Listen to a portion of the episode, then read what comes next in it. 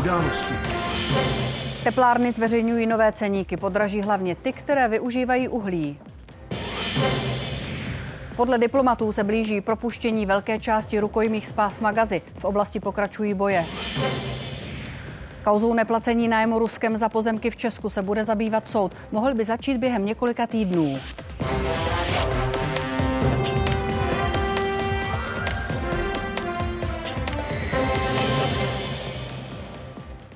Nedělní události právě začaly. Vítejte. Děkujeme, že se díváte. Za nás oba dobrý večer. Odběratele dálkového vytápění se v těchto dnech postupně dozvídají, kolik budou platit od nového roku. Teplárny zveřejňují své ceníky a část z nich počítá se zdražením. Jedná se hlavně o ty, které využívají uhlí. Dřív některé teplárny avizovaly, že naopak zlevní, především ty na plyn. Teď se ale postoj části z nich mění. Odvolávají se přitom i na návrh zvýšení regulovaných složek cen, které ohlásil Energetický regulační úřad. Já si myslím, že je to ze strany tepláren a teplárenského združení účelové a že, eh, že to nemá žádnou souvislost s, eh, s navýšením eh, regulované části uplynu, protože to je jednak menší daleko než u té elektrické energie. Navíc je tam ten výrazný pokles cen plynu. Určitě s nimi na to téma budeme jednat, aby nám vysvětlili, jaký mají důvod při tom poklesu cen plynu vlastně říkat, že eh, nemohou eh, zlevnit jak zaznělo, ohledně cen tepla chce rezort se společnostmi ještě jednat. Plošnou podporu ale v tuto chvíli neplánuje. Přesná výše zdražení u většiny tepláren ještě známá není. Elektrárny Opatovice na pomezí Pardubického a Královéhradeckého kraje využívají uhlí. Domácnosti, které odsud odebírají teplo, platí necelých 630 korun za gigajoule. Příští rok to bude víc. Kolik zatím není jasné. Elektrárna v Opatovicích nad Labem vede těmito horkovody teplo do Hradce Králové, Pardubic nebo Chrudimi a zásobuje tak více než 63 tisíc domácností, zdravotnická zařízení nebo školy. Poslední dva roky jsme eh, zdražovali minimálně a bohužel do ceny roku 2024 eh, to navýšení budeme muset promítnout. My jsme počítali s tím, že teplárenský sektor dostane nějaké dotace, stejně tak jako ostatní, ale bohužel této podpory jsme se nedočkali. Nové ceny už oznámili v Plzni. Od příštího roku zdraží o necelou třetinu. Hlavními důvody zejména zrušení podpory teplárenství, které v rámci České republiky znamenaly 17 miliard korun.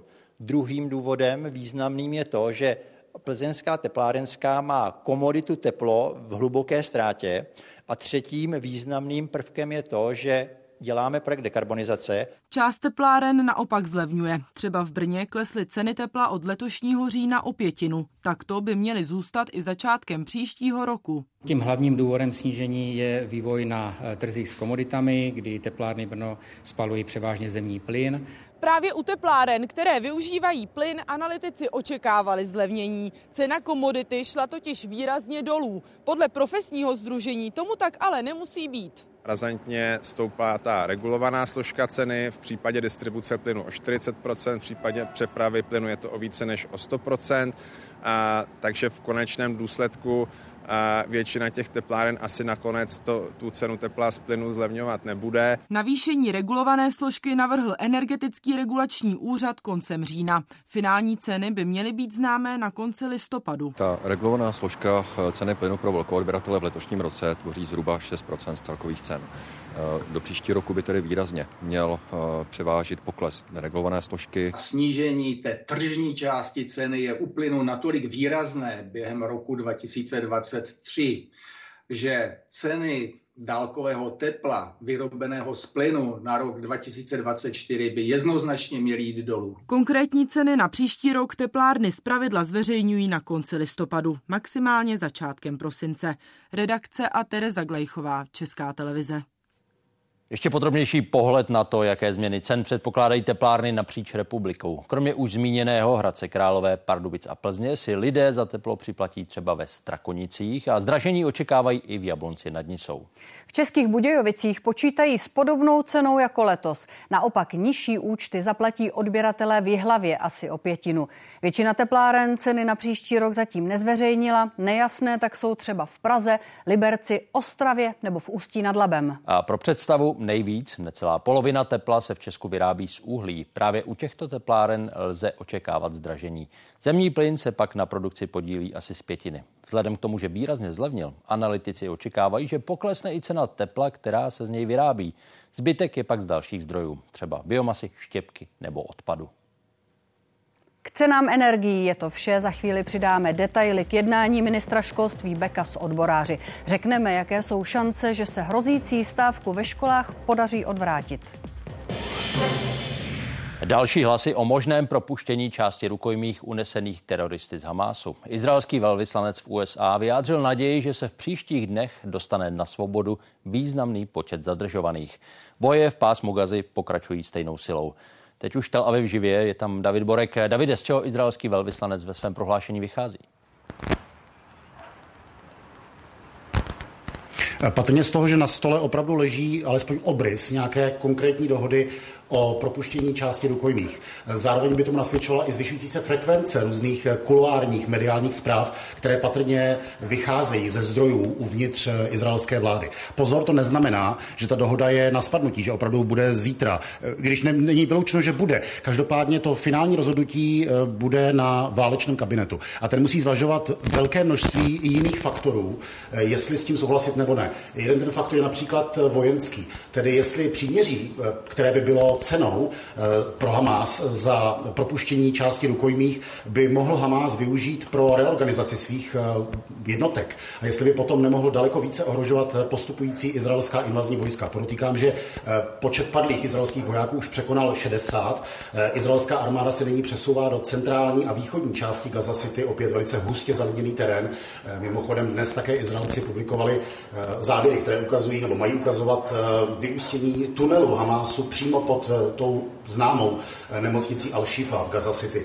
To je důvod vojenský. Pak je tady důvod eh, další, to je vnitropolitický, tedy jestli by případné odmítnutí této dohody Izraelem nemohlo vyvolat radikalizaci v řadách příbuzných těch unesených, kteří už nyní vykonávají tlak na izraelskou vládu a požadují, aby izraelská vláda opravdu tomu dala maximální přednost před ostatními faktory. No a potom je tady i psychologický efekt, to je efekt, který, že pokud by cenou za propuštění rukojmích bylo nejenom příměří několika denní, ale také třeba propuštění nějakých palestinských vězňů z izraelských věznic, tak to vlastně může být bráno jako návod pro kohokoliv v budoucnu, kdo bude chtít něco podobného zopakovat eh, vůči Izraelcům. Ostatně dnes jemenští proiránští povstalci unesli v Rudém moři nákladní loď, která je spolu vlastně na Izraelcem. Není izraelská, na palubě nebyli Izraelci, ale je to vážný incident, který má vlastně i regionální eh, přesahy pro plavbu eh, v Rudém moři. To jsou velice složité otázky, na již průsečíku někde se nakonec bude muset ale velice jednoduše rozhodnout ano, ne, tedy dohoda o propuštění rukojmích ano nebo ne. A samozřejmě bude to mít i dopady které eh, mohou směřovat dovnitř izraelské společnosti. Protýkám, izraelská společnost je nyní sjednocena, ale pod povrchem té jednoty samozřejmě doutnají eh, ty staré i nové politické bariéry a štěpení, která nezmizela se 7. říjnem. Rudé hvězdy v Tel Avivu. Zatímco izraelská armáda bojuje v Gaze, tady demonstrují arabští i židovští anarchisté a komunisté proti válce. Mír, rovnost, sociální spravedlnost.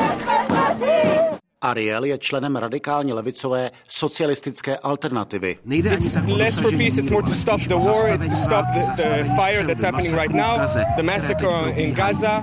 Nejvyšší soud nařídil, že demonstrace musí být povolena. Ne totalitě, ne fašistickému státu. Na opačné straně parku se sešla proti demonstrace. Místo revolučních hesel izraelská pop music a místo rudých hvězd šesticípé Davidovy hvězdy. נגד החיילים שלנו, נגד מדינת ישראל. זו הסיבה שהגעתי לפה. אין לי בעיה עם הפגנות. יש לי בעיה שנעשה פה משהו הזוי. Zůstalo jen u vzájemného pokřikování. Ukázka izraelské demokracie. V žádné jiné zemi Blízkého východu by něco podobného nebylo možné. Stávající spor v izraelské společnosti se ale nevede o to, jestli válka ano nebo ne, ale spíše o to, jakým způsobem válku vést a také, jaké budou důsledky 7. října pro izraelské politiky.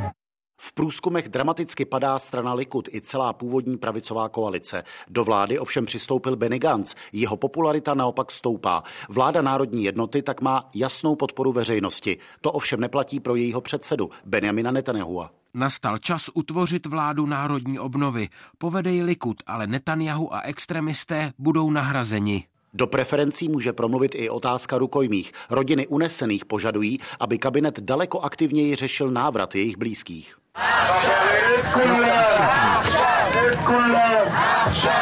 Izrael nechce opakovat zkušenost z roku 1982. Invaze do Libanonu měla zpočátku podporu, pak ale armáda uvízla v bezvýsledném konfliktu a společnost se rozštěpila. Vnitropolitický vývoj tak závisí především na vývoji války v Gaze. Z Izraele David Borek, Česká televize.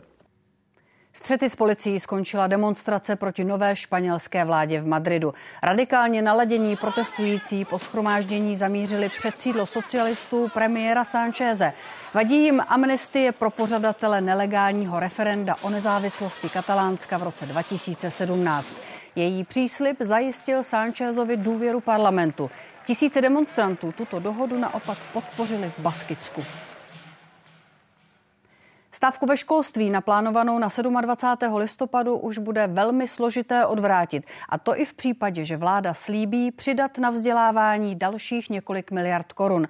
Řekl to šéf školských odborů František Dobšík. Odborům se nelíbí mimo jiné fakt, že vláda počítá v rozpočtu na příští rok se snížením platů nepedagogických pracovníků o 2 už jen týden zbývá do oznámené stávky školských odborů a ministr Mikuláš Bek dnes připustil, že přesvědčit je během několika dnů, aby nestávkovali, bude těžké. Požadavky, které vznesly odbory, nejsou z mého pohledu úplně jednoznačné. Vlastně nevím, co jsou úplně přesně podmínky, které si odbory stanovují pro to, aby případně ta stávka nebyla. Ta frustrace z toho, jak se na ně vlastně hrnou ty úkoly a uh, oni neznají vlastně světlo na tom, na konci toho tunelu, tak si myslím, že to bude velmi obtížné eh, říct, že to neuskutečníme. Ministerstvo školství dostane v příštím roce do svého rozpočtu o 4 miliardy víc než letos, celkem 269 miliard korun. Ještě v září přitom hrozilo, že rezort školství dostane v příštím roce oproti letošku o 11,5 miliardy méně. A už to podle Dobšíka část členů školských odborů znervóznilo. Znovu se s Bekem potkají v úterý večer po zasedání koaličních lídrů. Ministr chce získat do rozpočtu dalších až 5 miliard. Odboráři dlouhodobě zdůrazňují, že dveře škol mají v den stávky zůstat zavřené nikoli kvůli platům učitelů, ale kvůli výdělkům tzv. nepedagogických pracovníků, tedy třeba školníků nebo kuchařek v jídelnách, kteří nemají jejich nárůst garantovaný. Dalším důvodem stávky je spor o maximální počet hodin dotovaných ze státního rozpočtu. Školy by totiž kvůli tomu mohly podle některých ředitelů přijít o část peněz. To je něco, co jsme řešili vlastně za našich vlád každý rok. To je něco také, co se nedá jen tak škrtnout. Koalice ve druhém čtení rozpočtu nepředložila pozměňovací návrh, který by přesunul část peněz ve prospěch rezortu školství. Z různých kapitol je ale navrhují převést obě opoziční hnutí. Myslíme si, že jsou oprávněné a budeme se snažit, aby, aby školství mělo více peněz. Takové úpravy ale koalice odmítá. Peníze by mohla řešit až na začátku příštího roku. Není odkud brát. Jestli někdo má pocit, že vládní rozpočtová rezerva je určena k tomu, aby byla v poslanecké sněmovně rozebrána jako medvěd, není. Já chápu, že samozřejmě by si každý představoval, že tam bude mít všechno zaručené, ale v takovýmto způsobem bychom ty úspory neudělali. O konání stávky chtějí školské odbory definitivně rozhodnout ve středu. Petr Vašek a Martin Schneider, Česká televize. Nízké důchody lidí, kteří aktivně vystupovali proti komunistickému režimu. Problém, proti kterému před Strakovou akademií od pátku protestuje signatář Charty 77 Jiří Gruntorát. Drží hladovku a dnes se k němu připojil taky John Bock. Ministr práce a sociálních věcí Marian Jurečka slíbil změnu zákona. Mám přes nějaký džus, nějaký vitamíny. No, nemůžeme tabák. Vy nesmíte džusy. Hladovkou před úřadem vlády. Tak chce Jiří Gruntorát upozornit na nízké důchody lidí, kteří za komunismu bojovali proti režimu. Sám byl jedním z nich. Je to v podstatě sítotisk, Vydával zakázané knihy a podepsal Chartu 77. Pak skončil ve vězení. Opakovaně. Ministr Jurečka se přihlásil stejně jako všichni členové této vlády usnesením k odkazu Charty 77 a tentýž ministr Jurečka eh, napsal signatáři Charty 77 Karlu Soukupovi, že si má požádat o dávky hmotné nouzy. Případ pana Soukupa je problémem především ale australské strany. On má nárok na český důchod, ten dostává, tak má nárok také na australský důchod. Pokud ho dostává nebo nedostávat. Tady já úplně nemám ty detailní informace. V pondělí chce ministr s tamními úřady situaci řešit. Důvodem, proč mají někteří dizidenti nízké důchody, je to, že za minulého režimu nemohli vykonávat kvalifikované profese, byli za mřížemi nebo museli emigrovat. Režim eh, tyto lidi zatlačil na okraj nejen společnosti, ale i ekonomiky. Ti lidé si nekup, nemohli uh, kupovat nemovitosti. Po roce 1989 eh, těm lidem bylo vráceno často eh, jejich majetek v ruinách. Zákon teď lidem umožňuje se proti nízké penzi bránit žádostí o odstranění tvrdosti zákona. Tu posuzuje Česká zpráva sociálního zabezpečení. Ministr chce předpis změnit. Aby ti to lidé prostě věděli, že, tam stát, že na ně ten stát nezapomněl a že je připravený jim pomoci v okamžiku, kdy už přijdou podat tu žádost a nemusí čekat několik měsíců nebo let, až je někde rozhodnuto. Proč se to neřešilo dříve? To je dobrá otázka. Já nevím, proč se třeba některé věci neřešily za mých předchůdky a předchůdců. Šéf rezortu zároveň nařídil, aby úředníci v pondělí přeskoumali Soukupovu žádost a následně i dokumenty dalších dizidentů s podprůměrnými důchody. Redakce a Johana Šulcová, Česká televize. Ukrajina druhou noc v řadě čelila útokům bezpilotních ruských dronů iránské výroby Šáhet. Ruská armáda útočila ve vlnách z různých směrů a hned eh, na několik oblastí, včetně metropole Kijev. 15 z 20 letounů se podle ukrajinské armády podařilo sestřelit. První poplach se v Kijevě rozezněl zhruba půl hodinu před půlnocí, když jsme v centru města natáčeli reportáž o zákazu vycházení. Ukrajinská protizdušná obrana operovala po dobu tří hodin. Obráncům se nad Kijevem a jeho okolím podařilo sestřelit zhruba desítku nepřátelských kamikadze dronů. Agresor přesto zasáhl objekt kritické infrastruktury, tedy podobně jako noc předtím v Oděské oblasti.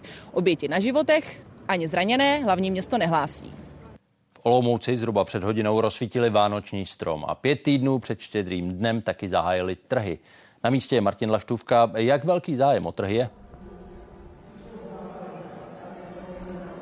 Zhruba před hodinou a půl zaplnili horní náměstí zcela tisíce lidí, kteří si prošli nejenom stánky s tematickým zbožím, jídlem a nebo pitím, ale před hodinou právě sledovali i rozsvícení vánočního stromu. Je to jedle vysoká 14 metrů a zdobí mimo jiné světelné řetězy dlouhé 680 metrů. Ten strom rostl na zahradě nedalekého rodinného domu 34 roku, ale jeho kořeny už prorůstaly základy budovy a majitelé se obávali i pádu v případě větších porivů větru. No a proto darovali strom místní radníci. Olomouc je už tradičně prvním z velkých měst, kde rozsvěcují vánoční strom, no a olomoucké vánoční trhy patří mezi nejnavštěvovanější v Česku, kromě tuzemských turistů sem míří i ti ze zahraničí, nejčastěji z Rakouska, Polska a nebo Slovenska. Předvánoční proměnu náměstí i obchodních center v dalších městech ukážeme kolem půl osmé. I s návodem, jak poznat, že sleva nabízená u zboží není jenom trik. Zájem o audioknihy roste. Oproti době před pěti lety je skoro dvojnásobný. Posluchači se při nákupu rozhodují i podle jména interpreta. U nahrávek pro děti je populární třeba Jiří Lábus. Ten teď načetl už pátý díl dobrodružné série H2O od spisovatele Petra Stančíka. V roce 2123 město dávno zaniklo a zůstal z něj jenom věští hrad, obklopený ze všech stran pouští. Hubert, Hugo a Ofélie, to je trojice H2O. V novém díle mají stroj času. Minulostí i apokalyptickou budoucností posluchače provede hlas Jiřího Lábuse, nebo spíše hlasy. Mě jako interpretátom baví to, že tam mám řadu zajímavých postav a že můžu eh, si vymýšlet hlasové polohy. Do studia se přišel podívat i autor textu, Petr Stančík. Do práce ale herci nezasahuje. Jiří Lábus do toho přinese nějaký další rozměr, který třeba té knize není, takže já ho beru jako takového spoluautora. No a kde se dá ta kouzelná šňůra najít? Zajímalo Huga. V hoře pokladu. Alespoň jednou za čas si audioknihu pustí 37% dospělých, říká letošní výzkum Národní knihovny a Ústavu pro českou literaturu. Od roku 2018 narostl počet posluchačů téměř dvojnásobně. Výrazně víc je i těch pod 15 let. Zejména o Vánocích to je logický dárek a potom v létě před cestou v autě. Jako tam je ta zvyšující se tendence nákupu e, dětských audioknih úplně jako jednoznačně vyšší. V zestupu mluveného slova se v publikaci Nečtu poslouchám věnuje Klára Smolíková, autorka literatury pro děti. Podle ní dnes rodiče více přijímají audioknihy jako rovnocenou variantu k těm tištěným. My si moc neuvědomujeme, že něco jako audiokniha je starší než kniha, že to vyprávění je starší. A pokud děti vedeme ke čtení, tak co s nimi děláme? Čteme jim. Loni tvořili nahrávky pro děti a mládež zhruba 10% tuzemské produkce audioknih. S tím, aby jich bylo víc, pomáhá právě i Jiří Lábus. Tadeáš Hlavinka, Česká televize. Tři fotbaloví reprezentanti v nočním klubu. Národní tým řeší skandál den před klíčovým zápasem roku. Víc ještě před půl osmou. Sypač se nevyhne proti jedoucímu autobusu. Dopravci kritizují opravenou silnici v Orlických horách. Reportáž z místa už za pár minut. Městský soud v Praze zahájil řízení v případě žaloby na Ruskou federaci kvůli neplacení nájmu za užívání pozemků. Soudce už vyzval velvyslanectví Ruska, aby se k podnětu vyjádřilo. Líčení by mohlo začít příští rok. Rusové neplatí za pozemky, kde stojí jejich budovy, které dál komerčně pronajímají asi 50 tisíc metrů čtverečních pozemků. Za ně Rusko podle české vlády neplatí nájem. Budovy a byty na nich přitom komerčně pronajímá. Komu platíte? Tak je těžko říct. No, ale někomu musíte to dávat, ne? No určitě. Někomu dávám. A neřeknete komu? Konkrétně nemůžu. Zhruba 50 milionů chce stát doplatit zpětně za poslední tři roky. Žalobu má na stole Městský soud v Praze. Ve věci jsem nechal vyhotovit překlad žaloby do ruského jazyka. Diplomatickou notou byla žaloba doručena velvyslanectví Ruské federace. Předpokládáme, že Rusové eh, budou ctít to, že jsme právní stát a budou se snažit buď s náma dohodnout nebo začnou platit. Soud teď čeká na vyjádření žalované, tedy ruské strany. Bude-li vyjádření žalované jen k věcnému základu nároku, nařízení jednání bude následovat odhadem leden či únor 2024. Česko přidalo před několika dny na sankční seznam podnik spravující majetek Ruské federace v Česku. FAU proto obstavil zhruba 70 budov. Většina stojí právě na českých pozemcích, jako tento bytový komplex v Praze Bubenči. Ten podnik je pod sankcemi, víte to? Já nic neznám. V objektu sídlí i kancelář šéfa sankcionované ruské společnosti. Chceme se zeptat, eh, jak je to s těmi sankcemi tady, jestli nám můžete k tomu něco říci. Promiňte. No ale znak... Ruské ministerstvo zahraničí si kvůli zmrazení majetku předvolalo zástupce českého velvyslance v Moskvě. Detaily a obsah jednání nebude česká diplomacie komentovat. Mezi obstavenými není zatím budova ruské školy v Bubenči. Ta je, uh, tuším, jedinou budovou, která je přímo provázaná bilaterální smlouvou s konkrétní budovou v Moskvě, to je Český dům. Samotná budova ruské školy je uzavřená už od roku 2021, kdy po vypuknutí aféry Vrbětice byli vyhoštěni ruští diplomaté. Objekt od té doby chátrá. Jiří Hinek, Česká televize. Bohoslužby, pětní akty i koncerty. Na řadě míst dnes lidé v rámci Světového dne obětí dopravních nehod vzpomínali na ty, kteří tragicky zahynuli. V Česku jde letos o 431 mrtvých. Loni za celý rok to bylo 454 obětí. Miluše Vondrušková svíčku sem chodí zapalovat pravidelně. Před 21 lety přišla při nehodě o dceru. Vyník byl cizinec, nezastavil u značky stop.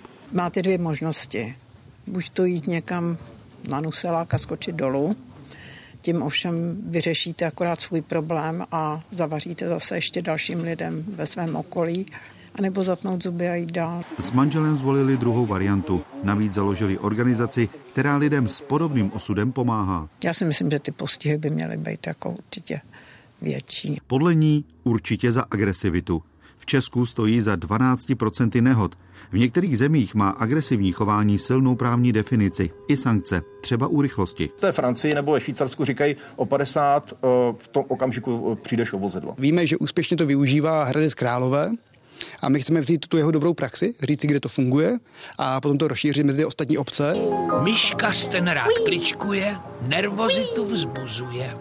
Na agresivní chování řidičů se zaměřuje i tato nová kampaň. Pokud jdete po chodníku a někdo vás předejde a zastaví se a vy třeba zakopnete, tak si pravděpodobně lidé budou myslet, že je to zvláštní. A vlastně mysleli jsme si, že to bude docela dobře fungovat tahle ta paralela s tím, co se děje na silnici. Slova řidiče, který nejprve takto přejel přes retardéry u kruhového objezdu, šoféra vybrzdil a věc řešil po svém. Co mám dělat já, když na mě vystoupí takový? Rozhodně se doporučuje nechovat se agresivně, s tím řidičem uh, vlastně se snažit nekomunikovat, zavolat policii, pokud by se choval útočně. Odbočte vpravo. Pokračujte rovně. Opatrně já... a je to tady. No a to jsou přesně ty situace, které mě rozčilují. Ano, ano, ano. Řidič vyjížděl, nevšimnul si vzadu a vy musíte reagovat. Zvládnout rizikové situace a nenechat se vyprovokovat. Nově se na to při výuce zaměří i asociace autoškol. Využije trenažéry. Dokonce jsme schopni v budoucnu zaintegrovat i senzory měření, třeba tepu, hmm. stresu. Na konci bude zpráva, jak moc v klidu nebo naopak, jak moc, eh, jak moc ve stresu jste tu situaci zvládnul nebo nezvládnul. Trenažéry si budou moci řidiči vyzkoušet v rámci 70 akcí pořádané asociací autoškol, a to od jara příštího roku. Jan Beránek a Richard Samko, Česká televize. K požáru v Trutnovské pekárně včera vyjížděly čtyři jednotky hasičů. Vzplála tam jedna z pecí, ve které se zrovna připravovaly rohlíky. Evakuovat museli 16 lidí. Podle hasičů požár způsobila nedbalost při obsluze PZC. Díky včasnému zásahu se podařilo zabránit milionovým škodám. Ostuda pro českou fotbalovou reprezentaci. Z elitního týmu byli vyřazeni hned tři hráči, a to jeho velké opory. Jakub Brabec, Vladimír Coufal a Jan Kuchta za porušení pravidel. Noc na dnešek totiž strávili na diskotéce místo regenerace před klíčovým zápasem. Ten čeká české fotbalisty v pondělí a rozhodne, jestli se kvalifikují na evropský šampionát. Hlavní téma, které se ve fotbale dnes řeší, sobotní noc na diskotéce za účasti i tří elitních hráčů z národního fotbalového týmu. Pro mě velký zklamání a velká komplikace.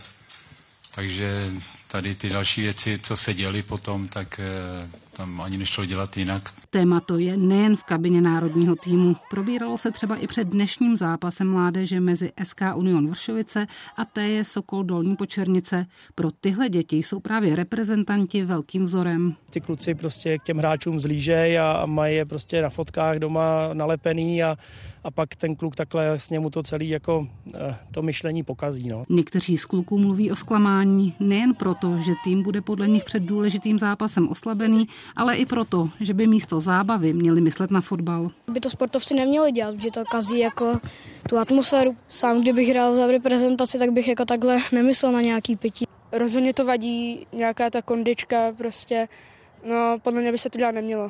Podobně i s ohledem právě na mládež a na vzory, které v hráčích děti mají, kritizuje reprezentanty Karel Poborský. A nejen on. Já dělám taky eh, u mládeže, řídím vlastně akademie, kde se snažíme nastavit nějakou morální laťku, co by ten hráč měl, neměl. No a pak přijdou tři hráči v podstatě základní sestavy českého nároďáku a ty se zachovají takhle. Jsou to ich vzory, keď chodia na zápasy reprezentačné, určite si nehávajú podpisovať karty nejaké, prípadne odresy žiadajú a teraz takéto sklamanie podle mě pro tuto mladou generaci. Porušení interních pravidel reprezentace se týká opor národního týmu Jakuba Brabce, Vladimíra Coufala a Jana Kuchty. Brabec s Coufalem hrají v zahraničí, Kuchta ve Spartě. Podobnou aféru řešil národní tým a celý český fotbal v roce 2007. Tehdy reprezentanti uspořádali večírek přímo na hotelu, kde bydleli, a to za účasti několika prostitutek. Můžu se zeptat, kluci? Nemůžete. Nemůžeme. Vůbec na nic. Ne. Párty na hotelovém pokoji se konala po prohraném zápase s Německem během kvalifikace na euro. Tým dostal pokutu milion korun. Pavla Kubálková, Česká televize. Brno nebo České Budějovice, tam všude je velký zájem o předvánoční trhy, otevřené už v polovině listopadu. Některé prodejce až překvapil. I trhovci se potýkají s vyššími náklady na provoz i výrobu. Zvýšení cen je vidět třeba u nabízeného jídla. Zelný trh v Brně. První stánky otevřely už v pátek 17. listopadu. Trhy na dalších místech se přidají o týden později. My jsme se snažili vyhovět přání prodejců. Velká návštěvnost nás překvapila už během prvních dvou dnů. Potvrzuje to třeba Jiří Černý, který na trhu už osmým rokem prodává keramiku. Tak pro mě to byla trošku čára přes rozpočet, protože jsem na to nebyl připravený, takže ještě furt chystám stánek. Výrobky letos nezdražoval, podobně jako stánek se svařeným vínem. To prodejce klobás Milan Zeman ceny zvýšil. Se zdražovaly jak suroviny, tak i malinko nájmy nám při náhodu tady za ten pronájem toho místa, takže lehce se musí zdražit asi o 10%. Jedny z prvních vánočních trhů se každý rok otevírají taky v Českých Budějovicích. I když kulturní program nebo třeba bruslení kolem Samsonovy kašny začne až příští týden, prodejci své stánky otevřeli už tento víkend. Je jich tu asi stovka. Lidí přišlo opravdu nad očekávání velké množství. Řekla bych, že to vypadalo jako zlatá adventní neděle. Ceny se tu letos pohybují podobně jako v Brně. Někde nechali stejné cenovky jako loni, jinde je vyměnili za vyšší. Svařák stojí 60 korun a čaj 45 a nezdražovalo se. Zdražili jsme o 30 korun letos protože náklady jsou vyšší, nájem je vyšší a suroviny taky. Jaký je zájem zatím? Velký. Jsme spokojení letos. Tak a máme to. Přípravy na první vánoční trhy v hlavním městě jsou v plném proudu tady na náměstí Míru. Stánkaři otevřou už zítra, tedy v pondělí 20. listopadu. Oblíbené trhy na staroměstském náměstí potom začínají o necelé dva týdny později, tedy s prvním adventním víkendem. Krajské redakce Anina Ortová, Česká televize. V dalších krajských městech trhy teprve otevřou. V příštím týdnu se přidá Plzeň s Ostravou. Nejčastěji se ale na mapě objevují data následujícího víkendu. První adventní neděle letos připadá na 3. prosince. A je možné se samozřejmě vydat i za hranice. Ve Vídni trhy už fungují, zahájili je taky třeba v Budapešti. Do konce měsíce přibudou i Krakov nebo Drážďany. Na období těch největších nákupů se chystají taky obchodní centra. Někde už je vidět výzdoba a mění se i program, který centra zákazníkům nabízejí. Zářící světelka, létající andělé nebo svařené víno. V nákupním centru v Pražské Libni začaly přípravy na vánoční sezónu už 1. listopadu. Jdeme tématem pohádek, budou to známé pohádky s Elzou, s Olafem, takže myslím, že se mají na co těšit. Doufají, že tím přilákají víc zákazníků. Pocitují totiž, že lidé letos vánoční nákupy oproti jiným letům spíš odkládají. Sezónu oficiálně zahajují příští víkend i na střeše centra. O týden později, 1. prosince, by se mělo otevřít taky kluziště. Začíná nám vlastně tvorba ledu pomaličku, protože bylo teplo, teď se konečně trošku ochladilo. Minulý rok nás hodně vyzkoušel, ale nakonec nám to vyšlo rozumně a záleží strašně na počasí. Jakmile je počasí deštivé, teplé, tak to stojí opravdu hodně, protože musíme hodně chladit. Zlín obchodní centrum uprostřed krajského města. Vánoční výzdoba je připravena. Nástup tržeb je ale pozvolnější než v minulých letech. My jsme uh, asi před měsícem dělali vlastní slevovou akci a tam jsme trošičku viděli, že uh, ještě jsou lidé takový opatrní. I tady si letos dali záležet na výzdobě. Tu v největší špičce před štědrým dnem každý rok zhlédne kolem 35 tisíc návštěvníků. Řešíme to už někdy v letních měsících. V letošním roce jsme zaplnili centrum medvídky a medvědy, snažíme se udělat radost hlavně malým návštěvníkům. Přilákat by zákazníky mohli příští víkend taky slevové akce v rámci Black Friday. Největší zájem ale čekají těsně před Vánoci, kolem 22. prosince. Josef Kvasnička ani na Ortová, Česká televize. Před chvílí zmíněný Black Friday, tedy čtvrtý pátek v listopadu, kdy řada obchodníků poskytuje slevy, bude příští týden. Nabídky s nižšími cenami se ale objevují prakticky celý měsíc. Od letoška platí upravený zákon o ochraně spotřebitele. Mimo jiné má zabránit umělému navyšování cen před následným zlevněním. Cedule se slevami ve výlohách kamenných obchodů, akční nabídky v těch internetových, letos s novými pravidly. Informace o slevě z ceny výrobku obsahuje informaci o nejnižší ceně výrobku, za kterou jej prodávající nabízel a prodával. Před poskytnutím slevy a to v době 30 dnů. Právě od nejnižší ceny za poslední měsíc se má sleva odvíjet. To zda v internetových obchodech pravidla dodržují, sledují tady. Ceny monitorují přes pět let. Třeba u této mikrovlné trouby se o slevu ve skutečnosti podle nich nejedná. Obchod jí teď v akci prodává za 2099 korun. Chybí tady informace o minimální ceně před akcí, protože ta podle našich dat je 1817 korun a tím pádem produkt je aktuálně o 15% dražší, než byl před akcí. V historii prodejní ceny vidíme na tomto grafu, vidíme, že tu historii už máme od roku 20 a tady vidíme v posledních eh, týdnech, že ten produkt stál právě o těch 15% míň. U dalšího výrobku v jiném e-shopu je sleva ve skutečnosti nižší, než obchodník udává, o celých 40%. Praxe je ta, že letos to bylo za plnou cenu, která je teď uváděná jako ta referenční, prodáváno pouze jeden týden během roku. A díky tomu ten e-shop nyní se snaží uvádět tu přeškrtlou cenu takto vysokou a tím pádem i ta sleva je tímto způsobem nafouknutá. Právě umělé navyšování cen před slevovými akcemi bylo v minulosti jednou z nejčastějších praktik. Teď se situace zlepšila. I tak Česká obchodní inspekce provedla v prvním pololetí přes tisíc kontrol. Pochybení při uvádění slev našla ve zhruba 40% případů. V této souvislosti bylo v tomto období eh, uloženo na čtyři desítky pokud eh, v celkové hodnotě vyšší než 560 tisíc. Obchodníkům přitom hrozí pokuta až do výše 5 milionů korun. Pravidla pro slevové akce ale neplatí třeba u výrobků podléhajících rychlé zkáze, jako jsou potraviny. Iveta Dvořáková, Česká televize. K tématu všem události ale nekončí. Už za chvíli nabídneme třeba příběh českých horolezců, kteří v Himálaji pomohli zachránit život nepálskému šerpovi. Slovenský premiér zvyšuje tlak na některá média, včetně nejsledovanější televize Markíza. Z kraje týdne je označil za nepřátelská a pohrozil jim omezením přístupu na úřad vlády. Podle redakcí chce premiér potlačit kritické zpravodajství. Konal se i loni a předloni. Na stejném místě se stejnými kulisami, ale letos přeci jen rozdílně. Na sněmu vládního směru tentokrát chybí část hlavních médií. Jejich účast není žádoucí. Televize Markíza, Deník N, SME a Aktuality na základě pokynu vedení strany nebudou mít umožněný vstup na slavnostní sněm strany Směr.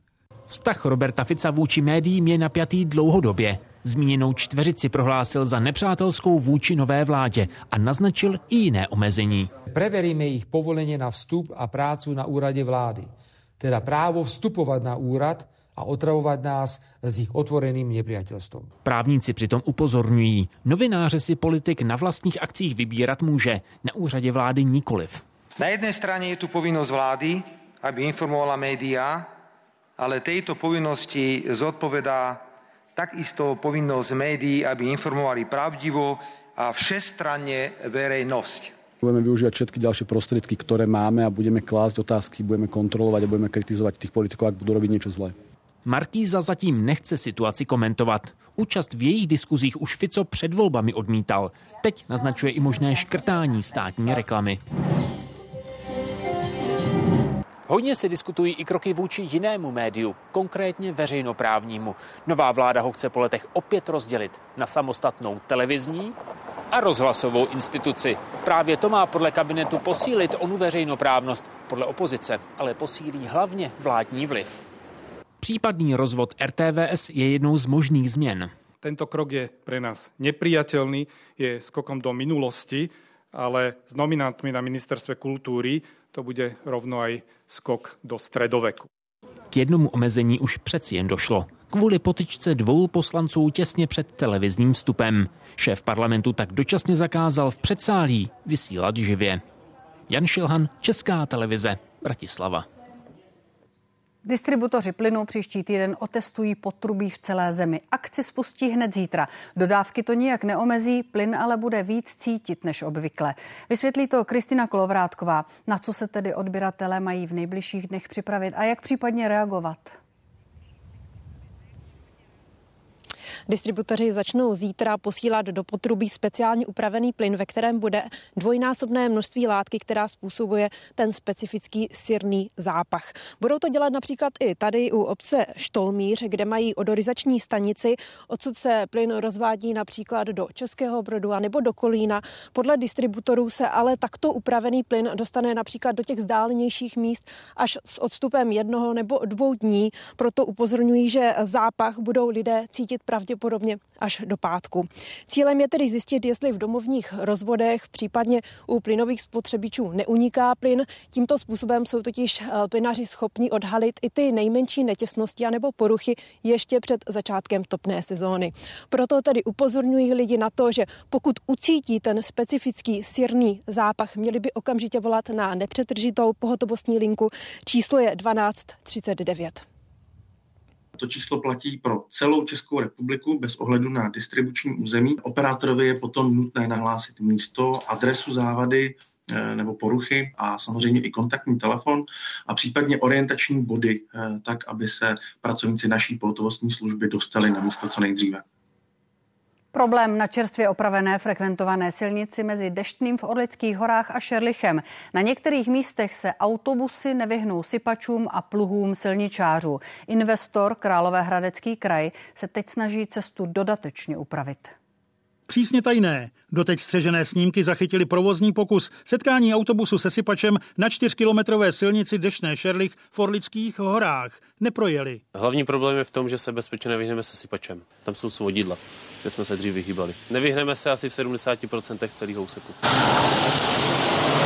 Pokus na silnici opravené za 80 milionů připravili sami řidiči dopravců, kteří to jezdí 12 spojů ve všední den a po 17 každý den o víkendu. Potvrdil jejich obavy. Provozně to je problém, protože pak v ten okamžik jedno z těch vozidel musí odsouvat celý souvislý úsek zpět. Pokud tam zastaví autobus v zimě v kopci, tak, tak už se nahoru nerozjede. Oprava pokračuje, i když kraj uvedl silnici do předčasného užívání koncem října. Na úterý pozval hosty k otevření, slavnost ale zrušil. Ta silnice není ani o centimetry užší, než byla. A navíc je tady plno připravených eh, odstavných ploch, nebo respektive takzvaných výhyben, který budou umožňovat daleko více vyhýbání se vozidel. Byli jsme fakt nemile překvapení, že to dopadlo tak, jak to dopadlo. Řidiči, pokud se necítí, bojí se, tak nenutíme ničeho. Mluvčí zhotovitele nám napsala, že stavební firma až dosud postupovala přesně podle zadané projektové dokumentace, kterou dostala od investora. O situaci v místě víme a společně s investorem ji řešíme. Investor si u nás objednal dodatečné práce, například dodláždění krajnic a úpravu svodidel. Otevřít silnici v řádném provozu chce hejtmanství do konce roku. Erik Kneifl a Vlastimil Weiner, Česká televize. Nemocné Česko jako jediné v Evropě se nevrátilo na předcovidovou úroveň. Česko není v dobré kondici. Pohřeb se státními podstami pro Karla Schwarzenberga. Povoláním jsem lesník a hospodský, abych tak řekl. Český konspirátor Čermák chycen v Polsku. Jestli na tom snímku byl herec eh, nebo figurant. 168 hodin, dnes ve 21.40 na jedničce. Restaurace v Německu budou od příštího roku zdražovat. Končí daňové úlevy, které jim poskytla spolková vláda během pandemie. Na místo 7% budou muset na daní z přidané hodnoty odvádět opět 19%. Většina restauratérů přenese vyšší daňovou zátěž na zákazníky a tisíce podniků hrozí, že zavřou. Restaurace v centru Berlína otevíraly na začátku pandemie. Po této krizi přišly s válkou na Ukrajině další. Inflace a drahé energie. Zvýšení daně z přidané hodnoty je pro ně další špatnou zprávou. Když ale zvýšíme ceny, lidé si budou stěžovat a dávat tam špatné recenze. Co bychom tedy měli dělat? Prostě zavřít a dělat něco jiného nebo zvýšit ceny a jít dál? To je na zváženou. Většina restauratérů má už ale jasno. Zdražování je nevyhnutelné. Äh, Tím, že jednou ročně aktualizujeme jídelníček, plánujeme 20% navýšení ceny jídel. A samozřejmě tím musíme kompenzovat rostoucí mzdové náklady. V dnešní době se äh, musí také postarat o to, aby si zaměstnance nějakým způsobem udrželi. Tato restaurace v Mnichově už hosty na vyšší ceny připravuje. Vedle stávajících cen uvádí ty, které budou platit od příštího roku.